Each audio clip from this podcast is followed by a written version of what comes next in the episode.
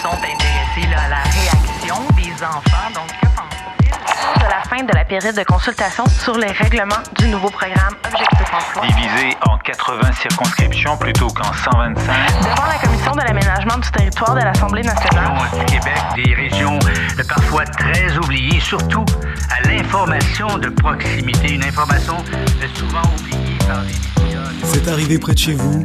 La parole aux journalistes des coop de l'information. L'information des journalistes. C'est arrivé près de chez vous.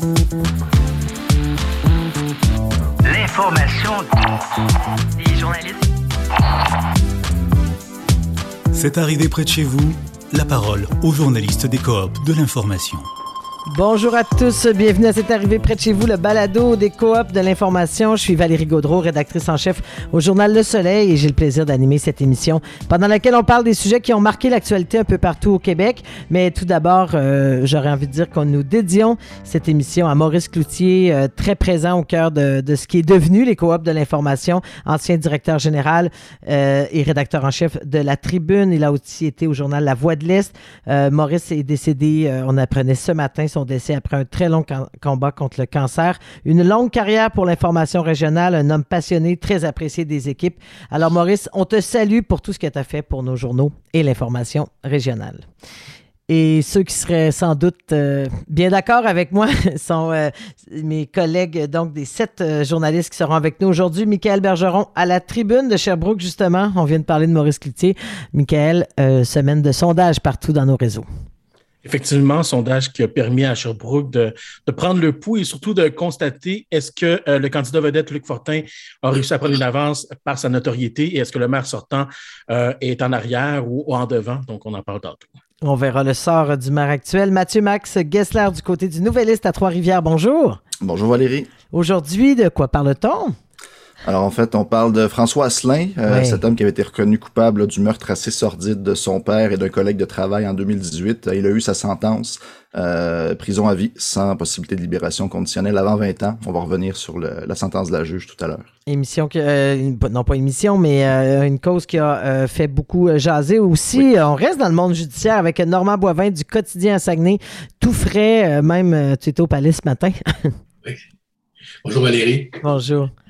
Oui, pour ma part, c'est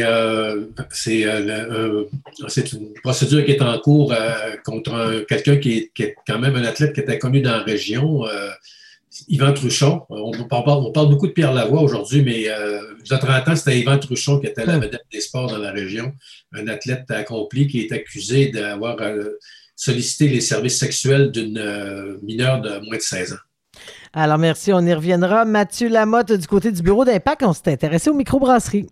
Oui, tout à fait, Valérie. On s'est intéressé à la place qu'occupent les microbrasseries indépendantes de chacune de nos localités desservies par les coopératives dans les amphithéâtres d'envergure, que ce soit sportif ou culturel. C'est très intéressant, dont on parlera plus en détail. On parlait de municipal, bien, ça occupe beaucoup hein, les réalités de nos régions. Jean-François Néron, du Soleil à Québec. On va revenir sur 2 immenses projets de transport. 2, sinon 3, Valérie. Oui. En fait, métro léger, tramway, 3e lien. Les gens de toutes les régions au Québec en ont sûrement entendu parler.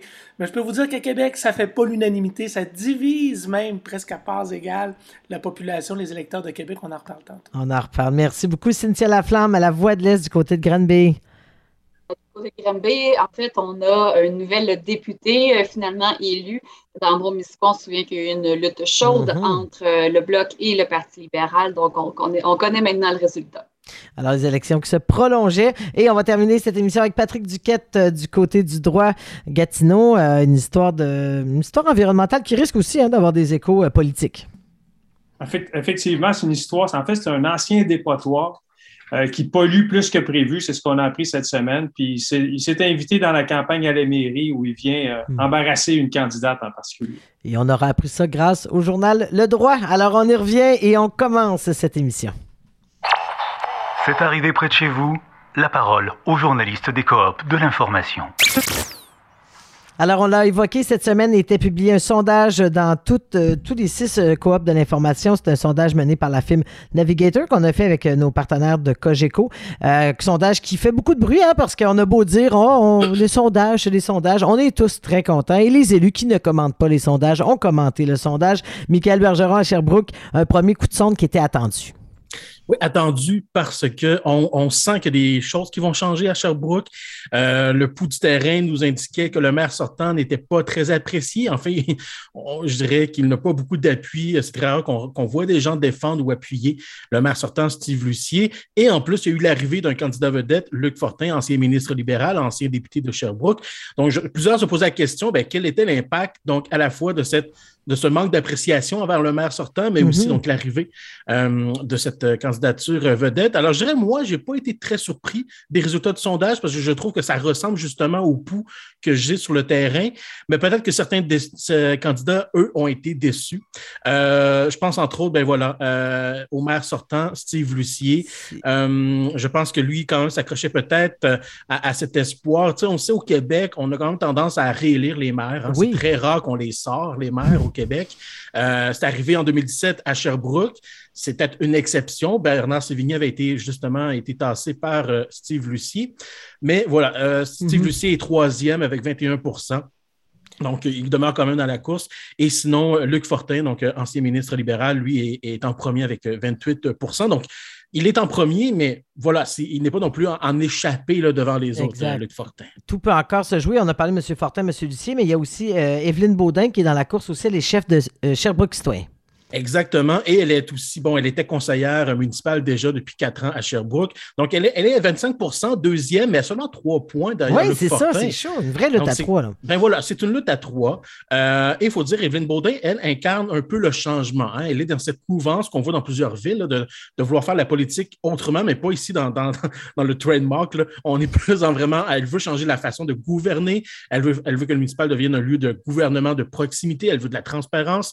Et souvent, on le voit dans ces mouvements de changement, les gens parfois ont peur que ce soit un vote perdu parce que si on est les seuls à voter pour le changement, on se ramasse tout seul. Alors peut-être que ce sondage-là, le fait qu'elle soit deuxième, très près de la tête, ça peut peut-être inciter des gens à dire « OK, mon vote ne sera pas perdu, c'est un vote crédible ». Et moi, je trouve qu'on s'en va de plus en plus vers un duel entre Luc Fortin et Évelyne Beaudin, puisque le maire sortant, on l'a mentionné, n'a pas beaucoup d'appui et la tendance quand même est forte. Et je pense que de plus en plus de gens vont poser la question, on ne veut plus de Steve Lussier, alors ce serait qui va remplacer? Exactement. Alors je pense que ça va nous mener vers ce duel entre Évelyne Beaudin et Luc Fortin. Et parmi les thèmes, on sait que c'est une réalité partout. Hein? On parle beaucoup de crise du logement, de prix des loyers. La question de l'accessibilité à la propriété, c'est un thème majeur à Sherbrooke cette année. Oui, la crise, je pense, a frappé l'imaginaire de tout le monde. Les loyers ont monté de 16% à Sherbrooke en moyenne. 72 ménages n'avaient pas de toit en juillet dernier. Certains ont attendu jusqu'en septembre pour retrouver un toit. Et dans le sondage, justement, 46% des personnes sondées ont ciblé le logement et l'accessibilité à la propriété comme le principal enjeu. Et ça a paru. Le thème est ressorti très fort lors d'un premier débat qu'il y a eu mardi dernier. Et les candidats à la fois croisent leurs idées sur comment régler cette crise du logement. Donc, certains veulent trouver des solutions de financement, d'autres veulent plutôt aller chercher l'argent qui dort quand même, disons-le, du côté de Ottawa et Québec. Donc, chacun a sa stratégie et on s'est obstiné sur comment régler cette crise-là. Donc, c'est un thème qui, on sent, sera récurrent jusqu'à la fin de cette campagne. Et en même temps, il y a un boom immobilier à Sherbrooke, il y a beaucoup de boisés qui ont été rasés, donc les gens veulent du logement, mais ils ne veulent pas pour autant qu'on fasse de l'étalement urbain. Donc, ça veut dire trouver une façon de sortir de cette crise du logement, mais ne le faites pas n'importe comment non plus. Exact. Donc, c'est un thème qui revient à la fois sous l'angle du logement, mais aussi de l'environnement. Alors, merci. Peut-être en terminant, tu as évoqué qu'Evelyne Beaudin parlait de transparence municipale. Ça a brassé des fois au conseil à Sherbrooke, hein? Oui, effectivement, ça a beaucoup brassé sur cette idée des huis clos. Et on sait, Évelyne Beaudin a fait partie d'une coalition de plusieurs élus un peu partout au Québec. Je pense à Virginie Proulx, à Rimouski. Elle s'est tous associée avec des gens du côté, un peu partout au Québec. Là, je pense du côté de Saint-Lambert, si je me souviens bien. Bref, il y avait une coalition qui veulent justement plus de transparence, plus de place à la citoyenneté et la fin des huis clos. Et ce thème est vraiment revenu du côté du premier débat. D'ailleurs, Luc Fortin et Évelyne Beaudin, les deux se sont engagés à mettre fin aux huis clos, sauf certaines exceptions qui, selon la loi doivent se faire un huis clos. Et Steve Lussier, de son côté, le maire Lussier, a dit que c'est pas possible. On peut pas diminuer le nombre de huis clos. Donc, on sent déjà un petit clash ici. Oh. Et donc, voilà, on a vu le ton qui, des fois, régnait au conseil municipal lorsqu'Évelyne Beaudin et Luc Lussier se sont obstinés là-dessus. Mais on le voit que ce thème-là revient et c'est très demandé par les citoyens qui veulent plus de transparence, qui veulent connaître les décisions, qui veulent connaître les projets du côté de la ville et veulent avoir surtout plus d'informations. Donc, ça aussi, c'est un autre sujet qui va revenir. Alors, ça va revenir chez les citoyens et chez les journalistes, à n'en point douter. Merci, Mickaël Bergeron à Sherbrooke. Merci. L'information des journalistes. La parole aux journalistes des coops de l'information. On s'en va maintenant à Trois-Rivières pour une histoire judiciaire. Mathieu Max Gessler qui a beaucoup... ça a été quand même... Il y a eu énormément d'articles consacrés. Ça a été une grosse histoire, François Asselin. Oui, François Asselin, effectivement, a eu sa sentence cette semaine, au début de la semaine. La juge voulait une peine sévère, je disais en introduction, là, mais donc prison à vie... Aucune libération conditionnelle avant 20 ans, ce qui est quand même, en tout cas, ce qu'elle juge sévère. Peut-être je rappelle les faits rapidement. Là, l'histoire, c'est en 2018, François Asselin, un individu qui avait des problèmes de santé mentale, puis alors qu'il était intoxiqué, avait tué son père, Gilles Giasson, à Trois-Rivières, l'a démembré, a tenté de disposer son corps dans les ordures. Et 10 jours après, il a tué son collègue de travail à Sherbrooke, d'ailleurs. François Lefebvre, voilà. François Lefebvre, il l'avait poignardé à de multiples reprises, avait essayé avait porté son corps dans un entrepôt, mais s'était fait pincer. Les employés avaient remarqué qu'il y avait du sang sur la boîte, les policiers l'ont arrêté. Donc la juge, pour justifier la peine qu'elle lui inflige, en fait, elle rappelle que François Asselin est un individu qui est violent, impulsif et dangereux. Je la cite, ce sont ses mots. Elle a aussi considéré dans son, pas dans son verdict, mais dans la sentence qu'elle a voulu lui imposer, l'horreur des crimes, l'acharnement qu'il a démontré au moment de commettre l'irréparable, la vulnérabilité des victimes aussi. Et selon elle, la peine doit refléter un châtiment qui est juste. François Asselin, pour sa part, lui avait tenté, en tout cas avait plaidé la non-responsabilité criminelle pour des raisons de troubles mentaux. Visiblement, ça n'a pas été retenu. Non, en tout cas, ça a pesé, mais pas de son côté, c'est ça. C'est plutôt le contraire. Là, en fait, loin d'être un facteur atténuant, c'est ce que la juge mentionne, c'est que ses problèmes mentaux, son problème de toxicomanie et ses traits de personnalité ont milité plutôt pour une aggravation de la peine. Justement, parlant de ses traits de personnalité, ce que la juge a remarqué et a tenu compte, c'est que selon elle, il y a peu de place pour la réhabilitation d'un individu comme François Asselin. D'ailleurs, elle a rappelé qu'il était conscient de ses problèmes d'impulsivité, qu'il s'était fait recommander d'aller chercher de l'aide et il ne l'a pas fait. Il n'a pas tenté de remédier à ses problèmes. Donc, elle estime que le risque de récidive est élevé dans son cas. Bref, aucun facteur atténuant là, qui a été retenu dans cette affaire. Puis au contraire des facteurs aggravants, là, son degré de dangerosité de François Asselin, ses antécédents judiciaires parce qu'il en avait, la gravité des gestes, surtout la gratuité et la brutalité des deux meurtres. Elle a dû tenir compte aussi là, des séquelles psychologiques que ça a laissé chez les proches des deux victimes. Ben, effectivement, j'y venais, on doute pas que c'est une histoire assez scabreuse. Comment on réagit, les familles, ça devait être assez particulier au prononcé de la sentence? Elles se sont dites soulagées. En tout cas, dans le cas de la fille de François Lefebvre, Joanie Lefebvre, elle a dit être contente de la sentence, même si elle aurait préféré qu'il ne puisse absolument jamais sortir de prison. Par contre, on rappelle que c'est une libération conditionnelle. Donc, si c'est jugé qu'il y a encore un danger pour la société dans 20 ans, on ne le laissera pas sortir là, comme ça facilement. Et justement, est-ce que c'est terminé, cette histoire-là? Parce que là, les familles, il y a toujours cette possibilité que ça se poursuive. Ben, effectivement, c'est pas terminé parce que François Asselin fait appel là, du verdict qui a été rendu contre lui. Même s'il avait avoué ses crimes à la police, là, il misait vraiment sur la non-responsabilité criminelle. Ce qu'il a fait valoir par ses avocats, dans le fond, c'est que la juge Lavoie n'aurait pas été équitable dans les permissions accordées aux deux parties pour ce qui est des réinterrogatoires là, au niveau des experts qui ont dû revenir devant la cour, devant le jury là, pour témoigner. Donc, ça va revenir à la cour, ce dossier-là, dans les mois à venir. Alors, triste histoire que nous a très bien résumée Mathieu Max Gessler à suivre. Peut-être qu'on aura l'occasion d'en reparler. Merci. Peut-être. De rien.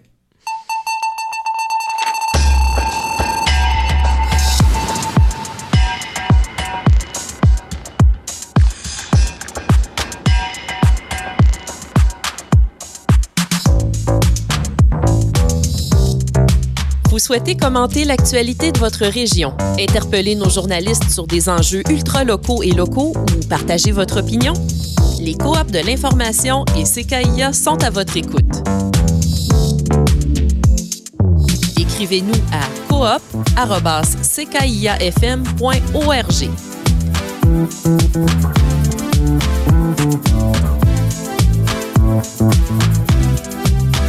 C'est arrivé près de chez vous, les journalistes des Coops de l'information racontent.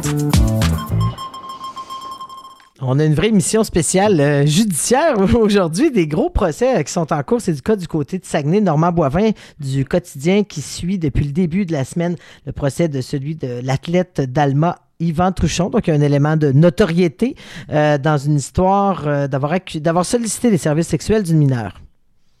Oui, en fait, ce qui est particulier là-dedans, mais évidemment, il y a la personnalité d'Yvan Truchon qui a attiré l'attention dès le début des accusations.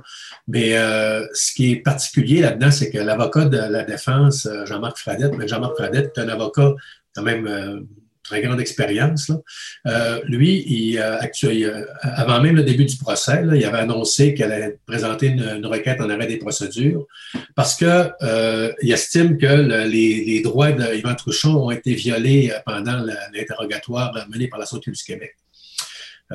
Ce qui est aussi particulier là-dedans, c'est que souvent, les avocats vont contester, mettons, le comportement des policiers pendant l'interrogatoire parce que la personne, par exemple, va avoir fait une déclaration. Mm-hmm. Et, cette déclaration-là est incriminante, puis souvent, les avocats, ils vont dire, bien, écoutez, ça a été fait sous pression, etc. Les droits n'ont pas été respectés. Exact. Mais dans ce cas-là, Yvan Truchon, lui, il n'en a fait aucune déclaration. Mais Jean-Marc Fradette s'attaque quand même à l'interrogatoire, puis il demande un arrêt des procédures directement. Il ne demande pas le rejet de la déclaration parce qu'il n'y en a pas. Fait que là, il dit, étant donné que ses droits ont été violés, ben c'est un arrêt des procédures tout simplement parce que c'est une détention illégale. Son droit à l'avocat n'a pas été respecté. Okay. Mais on voit quand même dans parce que évidemment tout ce caractère de procédure, on voit que ça a beaucoup animé cette demande-là, les discussions, mais à la base de l'histoire, lui, en fait, ce qu'il soutient, Yvan Truchon, c'est qu'il n'a jamais lui, il dit qu'il n'a jamais cru qu'il parlait de mineurs pendant l'échange. Il s'est fait prendre par une fausse prostituée, en fait. Ben ouais, ça normalement, c'est sûr que ça n'aurait pas dû ressortir à cette étape-ci parce que là, on n'est pas dans les faits en réalité parce que le procès n'a pas commencé. Exact. Sauf que c'est l'avocat de la Couronne qui a abordé cette question-là. Ça, c'était une opération qui avait été déclenchée par la Sûreté du Québec. Ça se déroulait à l'échelle provinciale aussi. C'est que, bon, il était à la recherche de gens qui faisaient affaire avec des prostituées mineures. Mm-hmm. Mais ce qui est particulier là-dedans, puis Yvan Truchon là-dessus, en tout cas, moi, dans mon sens, si jamais il va à procès, il y a une bonne défense, c'est que lui, il est allé sur un site majeur, reconnu pour quand quelqu'un voulait avoir une prostituée. C'est pas un site, par exemple, qui est reconnu, mettons, où c'est des pédophiles qui sont à la recherche de jeunes filles. Là, il y en a peut-être des sites de même, je ne sais pas, mais c'est pas un site de pédophiles. Là, c'est un site de gens qui allaient voir des prostituées majeures. Alors, lui, il est allé sur ce site-là. Puis, il a commencé à discuter avec une escorte qui avait une photo qui était difficilement identifiable parce que c'était une policière, en fait. Elle s'était mis des lunettes de soleil et un nez de clown. Probablement aussi pour cacher peut-être un peu son âge. Mm-hmm. Puis, lui a entamé une discussion. Puis, au bout de quelques échanges textos, il a dit « J'ai 16 ans ». Alors, lui a dit « T'es pas sérieuse ».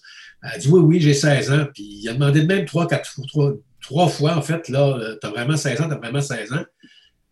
Puis la fille a dit oui, puis il est resté un peu surpris, mais finalement, il a conclu avec elle un rendez-vous. Il s'est rendu au rendez-vous. Ouais, rendu au rendez-vous. Mm-hmm.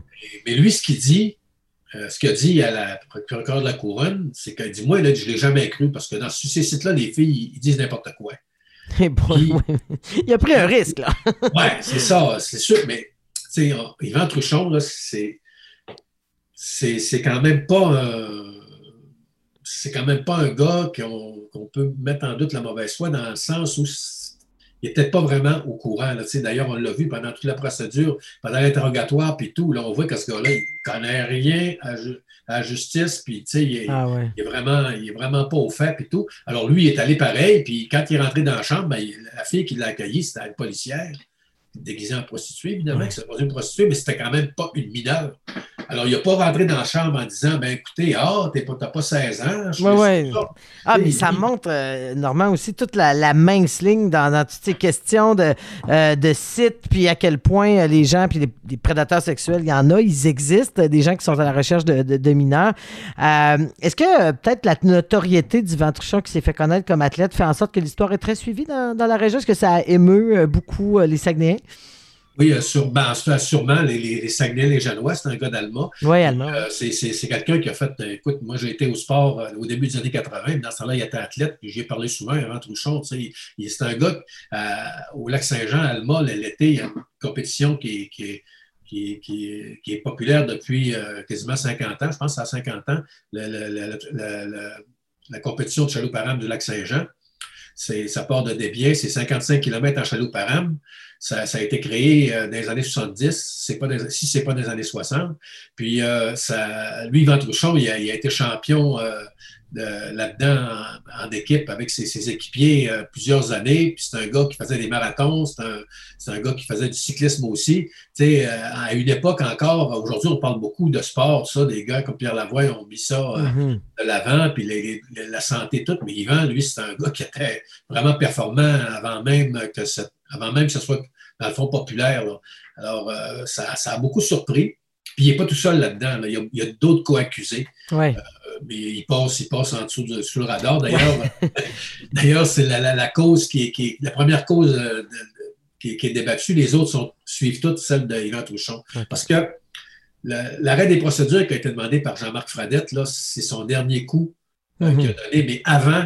Il conteste le piégeage, dans le fond, parce que c'est ça, le fond de la question. Quand on voit comment est-ce que les éléments qu'on a actuellement, c'est que la SQ, ils sont allés sur un site d'adultes pour essayer de prendre des pédophiles, en se faisant passer pour une fille de 16 ans. Mais là, bon, ça veut dire que, dans le fond, tu ne cherches pas un pédophile. Quand tu fais ça, tu cherches un gars qui fait une erreur, qui se laisse tenter par... Oui, mais en tout cas, c'est un peu bizarre comme procédé. Donc, on comprend qu'il y aura plusieurs étapes et que tu seras là pour le suivre. Oui, ce procès. Je ne manquerai pas. Ça revient le 18 janvier. Le juge a pris la cause en délibéré parce qu'il y a quand même une grosse. Ça a été quand même assez long, la procédure qui devait durer 2 jours, elle devait durer 3. Puis, il y a tout de suite. Choisit la date de procès qui serait sur une semaine à partir du 31 janvier si jamais il rejette la requête. Donc, on a pour plusieurs mois encore. Merci beaucoup, Normand Boivin. Plaisir. C'est arrivé près de chez vous. La parole aux journalistes de la Coopérative de l'Information. Les microbrasseries explosent au Québec, en Ontario aussi, mais malgré leur popularité, elles sont peu présentes dans les amphithéâtres, complexes sportifs, salles de spectacle. L'équipe d'Impact des Coop de l'Information s'est penchée sur la question et Mathieu Lamotte est avec nous pour en parler. Bonjour Mathieu. Bonjour Valérie. Moi j'aurais... un préjugé ou une impression. On se dit, bon, il y a quand même des microbrasseries comme le Trou du Diable, hein, Fleuron de Shawinigan, Archibald ici à Québec. Mais on a l'impression donc qu'il y a un peu une offre de microbrasseries, mais dans le fond, ce qu'on comprend aussi, c'est qu'elles sont propriétés de gros joueurs comme Molson, Labatt, qui continuent à avoir la mainmise dans ces lieux sportifs. Oui, exactement. Ce qui nous a intéressé à l'équipe d'Impact, c'est la décision qui a été prise par la nouvelle formation de Trois-Rivières dans le CHL, les Lions de Trois-Rivières, les principaux locataires du nouveau Colisée Vidéotron, quand l'équipe a annoncé que la bière officielle allait être Molson Export, produite par le consortium, le géant brassicole, le Molson Ex, quand on a appris que l'entente était intervenue entre l'équipe et le géant, il y a eu deux microbrasseries de Trois-Rivières qui ont fait des sorties publiques sur les réseaux sociaux pour dire qu'ils avaient uni leurs forces ensemble pour essayer de devenir les brasseurs officiels des Lions de Trois-Rivières et ils s'étaient rendus jusqu'à la toute fin des négociations et les négociations n'ont pas porté les fruits qu'ils souhaitaient. Puis c'est ce qui nous a entraîné, qui nous a motivé l'équipe d'Impact à se dire on va aller voir ailleurs au Québec et dans l'Est ontarien, c'est quoi la place que les microbrasseries ont. On s'est rendu compte qu'elle était pratiquement inexistante. Donc, l'expression qui est employée dans le texte de David contre Goliath, elle se reproduit partout. Partout, et ça ne date pas d'hier. D'ailleurs, on voit comment les brasseries veulent. Une des choses qui... qui a frappé dans l'article, c'est que tu t'entretenais avec un certain Jeff Hunt qui, lui, en avait très long à dire sur la question. Oui, mais M. Hunt est un ancien dirigeant d'un regroupement d'hommes d'affaires d'Ottawa, qui est propriétaire notamment des 67 d'Ottawa dans la Ligue junior de l'Ontario et du Rouge et Noir dans la Ligue canadienne de football. Et M. Hunt, lui, ce qu'il m'expliquait, c'est qu'il était très sensible à l'achat local et à promouvoir les industries et les producteurs de nourriture ou les brassicoles de sa ville. Et quand est venu le temps de négocier le contrat de bière pour les amphithéâtres sous la gouverne de son groupe, il a vraiment travaillé très, très, très, très fort pour convaincre l'ABAP, qui était le partenaire majeur de ses formations, de laisser une place à une microbrasserie d'Ottawa, pour ne pas la nommer Bose. Mm-hmm. Et comme il m'expliquait, il dit « si je n'avais pas frappé sur le clou pendant longtemps, si je n'avais pas tenu mon bout, mais l'ABAT n'aurait jamais accepté de laisser une place à une microbrasserie indépendante dans les amphithéâtres. Hmm. » Alors, lui, il dit, si l'organisation n'a pas de volonté de son côté ou si elle ne tient pas mordicus, les chances sont quasi inexistantes pour une microbrasserie indépendante de se faire une place dans un amphithéâtre d'envergure chez elle. Et quand ça s'obtient, c'est toujours un peu à l'arraché. Mm-hmm. Malgré tout, Mathieu Lamotte, quelques exceptions notables malgré les difficultés. Drummondville, Shawinigan, Saguenay. Peut-être un mot là-dessus, là, sur quelques qui ont frayé un chemin. Ben, en fait, Drummondville, il y a la microbrasserie Bocale qui a réussi, qui peut distribuer une de ses bières qui a été brassée spécifiquement pour célébrer un anniversaire des voltigeurs de l'endroit. À Shawinigan, il y a une microbrasserie toujours indépendante qui s'appelle le Broadway, qui est présente un petit peu dans le centre Gervais-Otto, ici à Shawinigan, le domicile des Cataractes.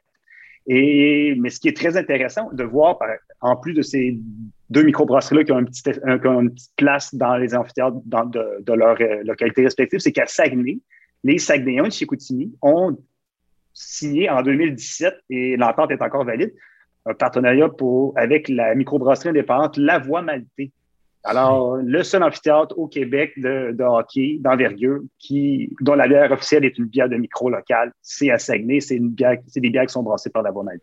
Et eux, ils ont là, vraiment, comme on dit en bon français, bêté là, à même pied d'égalité que Molson, que la BAC et les gros joueurs. C'est ce que ma collègue Laurent Lévesque, membre de l'équipe d'Impact à Saguenay, a été à même de constater et d'apprendre en discutant avec les intervenants là-bas, c'est que c'est le fait que la Voix-Maltée était une microbrasserie locale n'a pas joué dans la décision des Saguenayens de signer un contrat avec eux. C'est parce qu'ils ont, en guillemets, joué comme un grand, ils ont bêté comme un grand, puis c'est pour cette raison c'est eux qui ont remporté la mise. Alors, c'est peut-être un exemple à suivre pour des microbrasseries qui voudraient espérer un jour convaincre une formation de leur faire confiance et de leur donner l'exclusivité et la distribution des produits brassicoles dans leur amphithéâtre.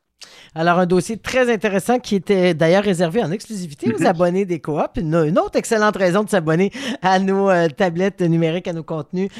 Donc, tout ça peut être récupéré puisqu'il y a beaucoup d'autres exemples aussi, des réflexions sur, on le disait, le commerce local, sur la réalité aussi des microbrasseries. Et donc, merci beaucoup, Mathieu Lamotte, pour ce tour d'horizon. Ça fait plaisir, Valérie.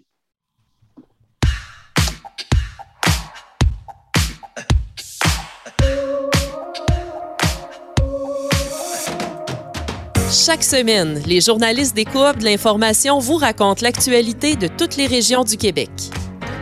Vous souhaitez la commenter ou interpeller nos journalistes? Écrivez à coop@ckiafm.org. Vous écoutez C'est arrivé près de chez vous à l'antenne de CKIA et sur vos plateformes et applications préférées.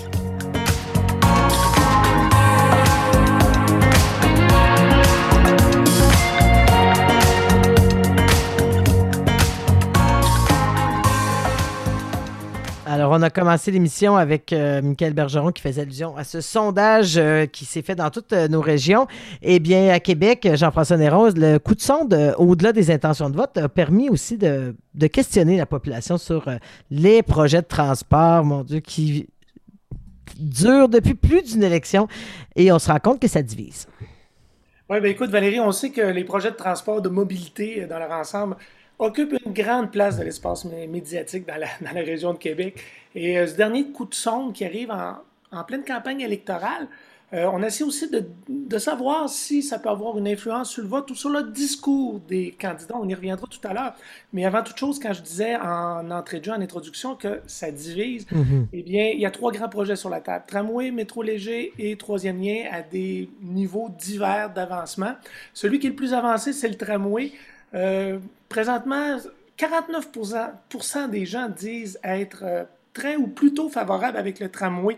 Donc 51 qui sont plutôt ou très défavorables. Il faut dire que ce n'est pas le plus haut score que pour le tramway. Non, hein? Il a été dans des pourcentages d'approbation avoisinant même les 65 %. Pour ce qui est du troisième lien, qui est un projet que promeut le gouvernement, dont le promoteur est le gouvernement du Québec, eh bien là, on a un taux d'approbation de 51 %. Et le dernier projet, qui est le métro léger, qui, lui, est promu par un des partis Québec 21 qui est en élection à la Ville de Québec, eh bien, c'est 31 % d'approbation pour ce projet-là. Si tu veux, Valérie, on va les décortiquer un à un. Et oui. Je te laisse choisir lequel tu veux faire. Ben, écoute, moi, j'aurais une question, puis je pense aux gens aussi partout au Québec qui entendent parler notamment du tramway depuis si longtemps. On le disait, ça a été le dossier d'administration Labombe. Et là, je me dis, jusqu'où on est encore en train d'en discuter et 49 %, ça veut dire qu'il n'y a pas une véritable grosse adhésion pour quelque chose qui, techniquement, rentre en chantier sous peu. Là. Mais justement, tu as peut-être, sans le vouloir, dit qu'est-ce qui explique le fait qu'il n'y a pas un grand taux d'approbation ou un aussi grand taux d'approbation qu'il n'avait il y a peut-être un an et demi, 2 ans. Une explication qu'on donne qui peut être, qui est compréhensible, c'est que, justement, on arrive à une phase du projet où les travaux débutent. Donc, les rues commencent à s'ouvrir. Il commence à avoir plus d'inconvénients que d'avantages au tramway. Les gens le voient. On parle beaucoup de la coupe d'arbres qui est projetée pour ce projet-là. Et les opposants, par exemple, aux coupes d'arbres, se font beaucoup voir. Ce qui pourrait expliquer que plus le projet avance, plus il y a des inconvénients qui sont perceptibles et moins les gens sont en accord. On a peut-être atteint un plancher avec le 49 %. C'est pas scientifique, c'est une impression que j'ai. En fait, lassitude aussi peut-être, on le disait, c'est la troisième élection, il y a eu des tergiversations, des changements de tracé, même de modèle. Hein. Peut-être, je sais pas si ça peut jouer. Là. Ben, peut-être en effet que ça peut jouer parce qu'il y a eu, effectivement, avec le gouvernement Legault, des tergiversations, comme tu as dit. Donc, il y a eu des ajustements au projet. Donc, les gens s'en sont peut-être lancés pour expliquer ce 49 %-là. On parlait du gouvernement Legault. Lui, par contre, il fonce avec ce troisième lien tunnel contesté entre Québec et Lévis, contesté par certains, applaudi par d'autres. On parle de près de 10 milliards sur 10 ans. Là aussi, là, on est dans un résultat, comme disait notre collègue Richard Terrien, de référendum de 1995. Là. On est presque dans le 49-51. Là. Ben effectivement, 51 pour, 49 contre, là, grosso modo. Faut dire que ce projet-là est beaucoup contesté, notamment par les gens, puis là, c'est pas scientifique encore une fois, mais par les gens du centre-ville qui sont très, très visibles dans le débat parce qu'il y a une sortie au centre-ville projetée dans ce plan-là du gouvernement. Donc, c'est sûr qu'on ne veut pas opposer la banlieue aux gens du centre-ville, mais je serais curieux parfois d'avoir un sondage qui puisse définir vraiment où habitent les gens qui votent. Là, vraiment, ça c'est un élément. Plus au centre-ville. Ça pourrait nous donner une idée vraiment justement de la provenance des gens par rapport à leur approbation au projet. Faut dire que sur la campagne, ce projet-là, Valérie, c'est comme une patate chaude. Hein? Ouais, hein? Candidats, oui.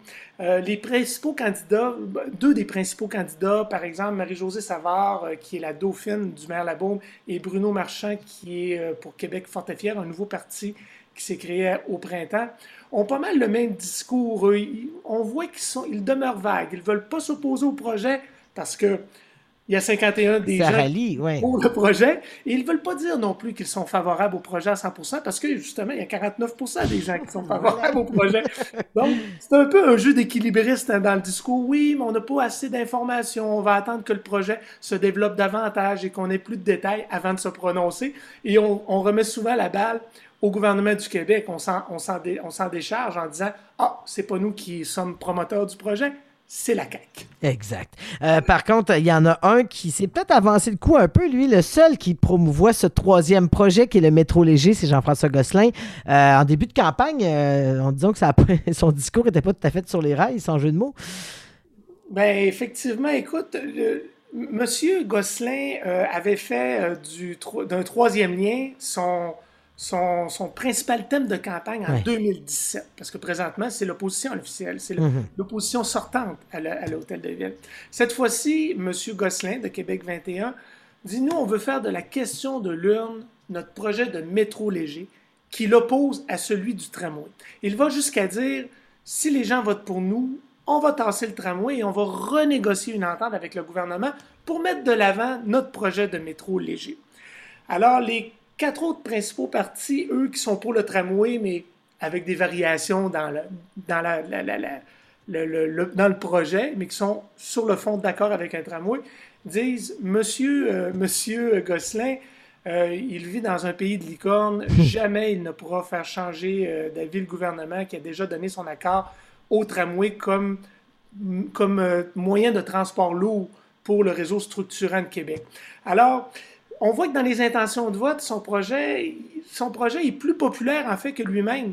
Oui. Son discours ne réussit pas à percoler dans la population puisque les gens sont d'accord à 31% plus ou moins avec une idée d'un métro léger, mais qu'il y a seulement 15% des gens qui sont prêts à voter pour lui aux prochaines élections. Ouais, intéressant, ça. Le premier coup de sonde qu'on a fait.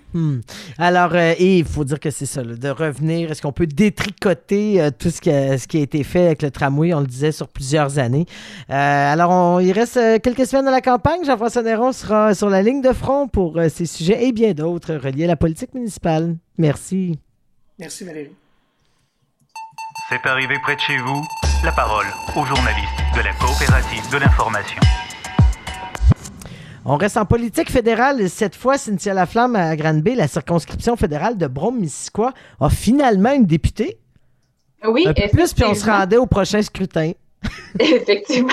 Ça a été long et très complexe. Là. On se rappelle qu'il y avait un vote par correspondance très populaire cette année en raison de la pandémie.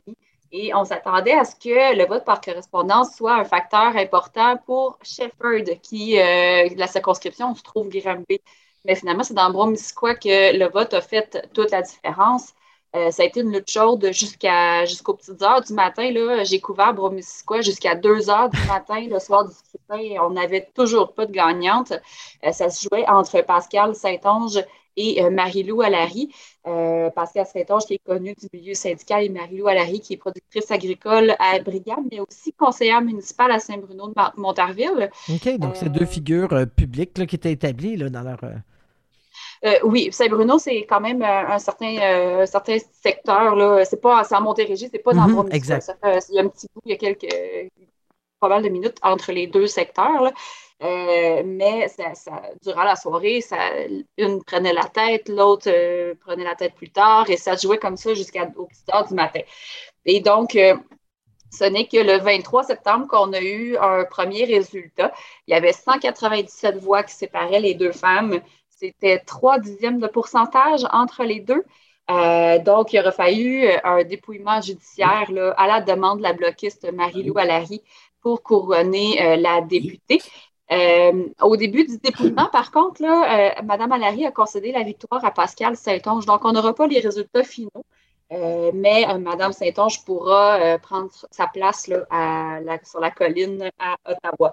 Et ce n'était pas le seul recomptage au Québec. On se rappelle qu'à Trois-Rivières, il y a eu un recomptage qui a confirmé le bloquiste René Villemur par 83 voix.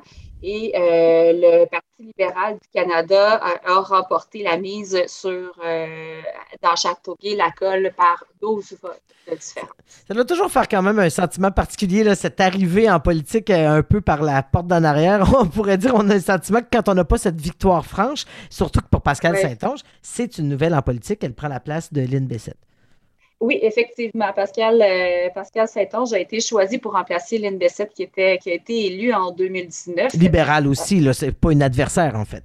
Là. Non, exactement. Madame Bessette était, on se rappelle que c'est une athlète olympique à la retraite et elle avait annoncé d'abord là, vouloir un deuxième mandat pour les libéraux. au printemps avant de finalement retirer sa candidature à la course. Et la leader syndicale, en fait, l'expérience de Mme Saint-Onge, je vais l'aider, Mélanie Joly, qui a été ministre du patrimoine, est-ce qu'on m'entend toujours bien? Oui. Oui, bon. Je te vois, il y a eu un petit soubresaut, une petite vaguelette dans le son. donc, Mélanie Joly, qui a été ministre du patrimoine, a souvent eu des bonnes discussions avec Pascal Saint-Onge à l'époque où elle était présidente de la Fédération nationale des communications et de la culture. Elle avait pensé naturellement à Pascal Saint-Onge pour Brome-Missisquoi, puisqu'elle était une personne coriace qui n'acceptait pas un non comme réponse, qui a de la rigueur et qui a de l'énergie. Voilà. Et Cynthia, déclarons presque notre intérêt parce que Pascal Saint-Onge a travaillé beaucoup dans le dossier de la constitution de nos coopératives après les problèmes financiers qu'ont connus nos anciens patrons. Alors, oui, effectivement. On le connaît un peu de la communauté journalistique pour la défense justement des droits des journalistes aussi. Il faut dire aussi qu'elle a étudié en journalisme. Elle a été présidente de la Fédération nationale des communications et de la culture. Elle nous a aidés dans la fondation de des coopératives. Elle a été présidente à partir de 2015 de la Fédération jusqu'à ce qu'elle se lance en politique. Il faut dire qu'être leader syndical, c'est un peu faire de la politique sans partisanerie. Parce qu'il faut être forte, fine négociatrice. Absolument. Et accepter que les journalistes vont la surveiller de près pendant ce mandat. Effectivement. C'est pas parce qu'on la connaît qu'on ne va pas surveiller ses actions. S'il y en a une qui est là pour le comprendre. Alors, on va suivre Pascal Saint-Onge. Merci, Cynthia Laflamme. Bienvenue. L'information des journalistes. La parole aux journalistes des coops de l'information. On termine avec un scoop du côté du journal Le Droit. Ça fait jaser beaucoup cette semaine. Patrick Duquette, c'est notamment le collègue Mathieu Bélanger qui a parlé d'importantes émissions de gaz à effet de serre dans un site d'enfouissement du secteur Elmer. Oui, en fait, c'est mon collègue Mathieu Bélanger qui a sorti des boulamites un rapport de 2017. C'est atterri comme un pavé dans la mort en campagne électorale.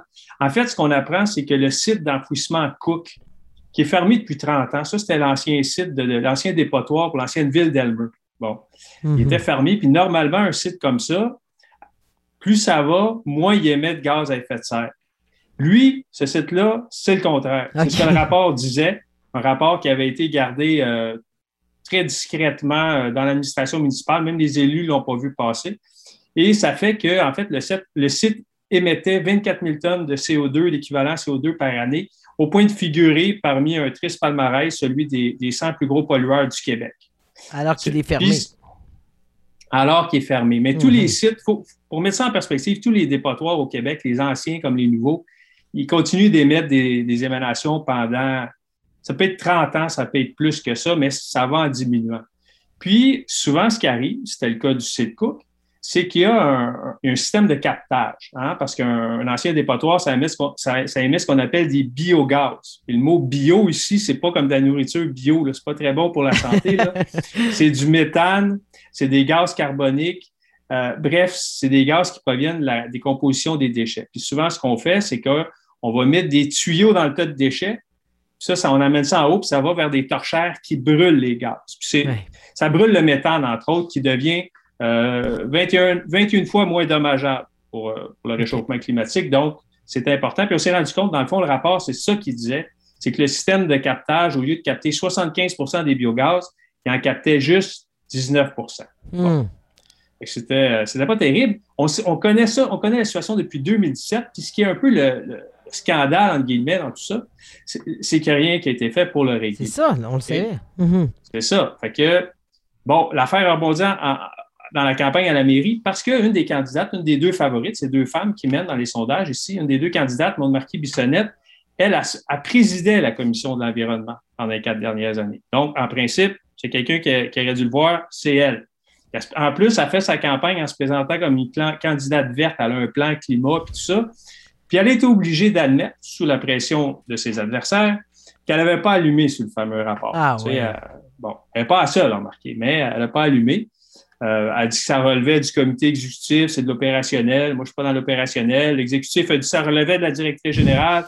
La directrice générale est partie chez nous, elle a quitté. Fait que là, elle ne peut pas se défendre. Fait que je ne sais pas si on va finir par avoir d'histoire, à la fin d'histoire, mais bref, c'est du bonbon pour son adversaire, une autre femme, c'est la principale rivale, qui est une indépendante, France Bellil, elle s'en donne à cœur joie, l'accuse d'avoir manqué de leadership, d'avoir négligé un désastre environnemental, bref, excusez le petit jeu de mots, mais d'avoir dormi au gaz à effet de serre. Bon. Maintenant, en terminant, est-ce que ça va avoir un impact sur la campagne à la mairie? Ça reste à voir, je ne sais pas, parce qu'on a fait, nous autres aussi, on a fait un sondage cette semaine, connaître les priorités des Gatinois. Puis la grande, grande priorité des Gatinois, ça a toujours été la même. C'est encore la même. C'est le pavage des rues. Hein? Alors, on verra bien si le site Cook va faire dérailler sa campagne, va avoir une influence. Ça reste à voir. Ben, c'était très intéressant et bravo pour ce travail de journalisme du côté du journal Le Droit. Merci, Patrick Duquette. C'est arrivé près de chez vous. La parole aux journalistes des Coops de l'information. Alors, pour citer Patrick, cette fois, on peut dire qu'on n'a pas dormi au gaz ce midi. Une émission très intéressante, très variée, rythmée, comme toujours. Merci à tous. On espère que vous avez apprécié. Merci à toute l'équipe derrière l'organisation. C'est arrivé près de chez vous est une coproduction des Coops de l'information et de CKIA FM. La mise en onde est assurée par Simon-Olivier Gagnon. Pour en savoir plus sur ces histoires et aussi toutes les autres, on peut nous suivre dans nos journaux, nos plateformes numériques, nos éditions papier du samedi, Le Quotidien, Le Soleil, Le Nouvelliste, La Tribune, La Voix de l'Est et Le Droit. Mon nom est Valérie Gaudreau. On se retrouve dans une semaine pour une autre émission. Merci et à très bientôt.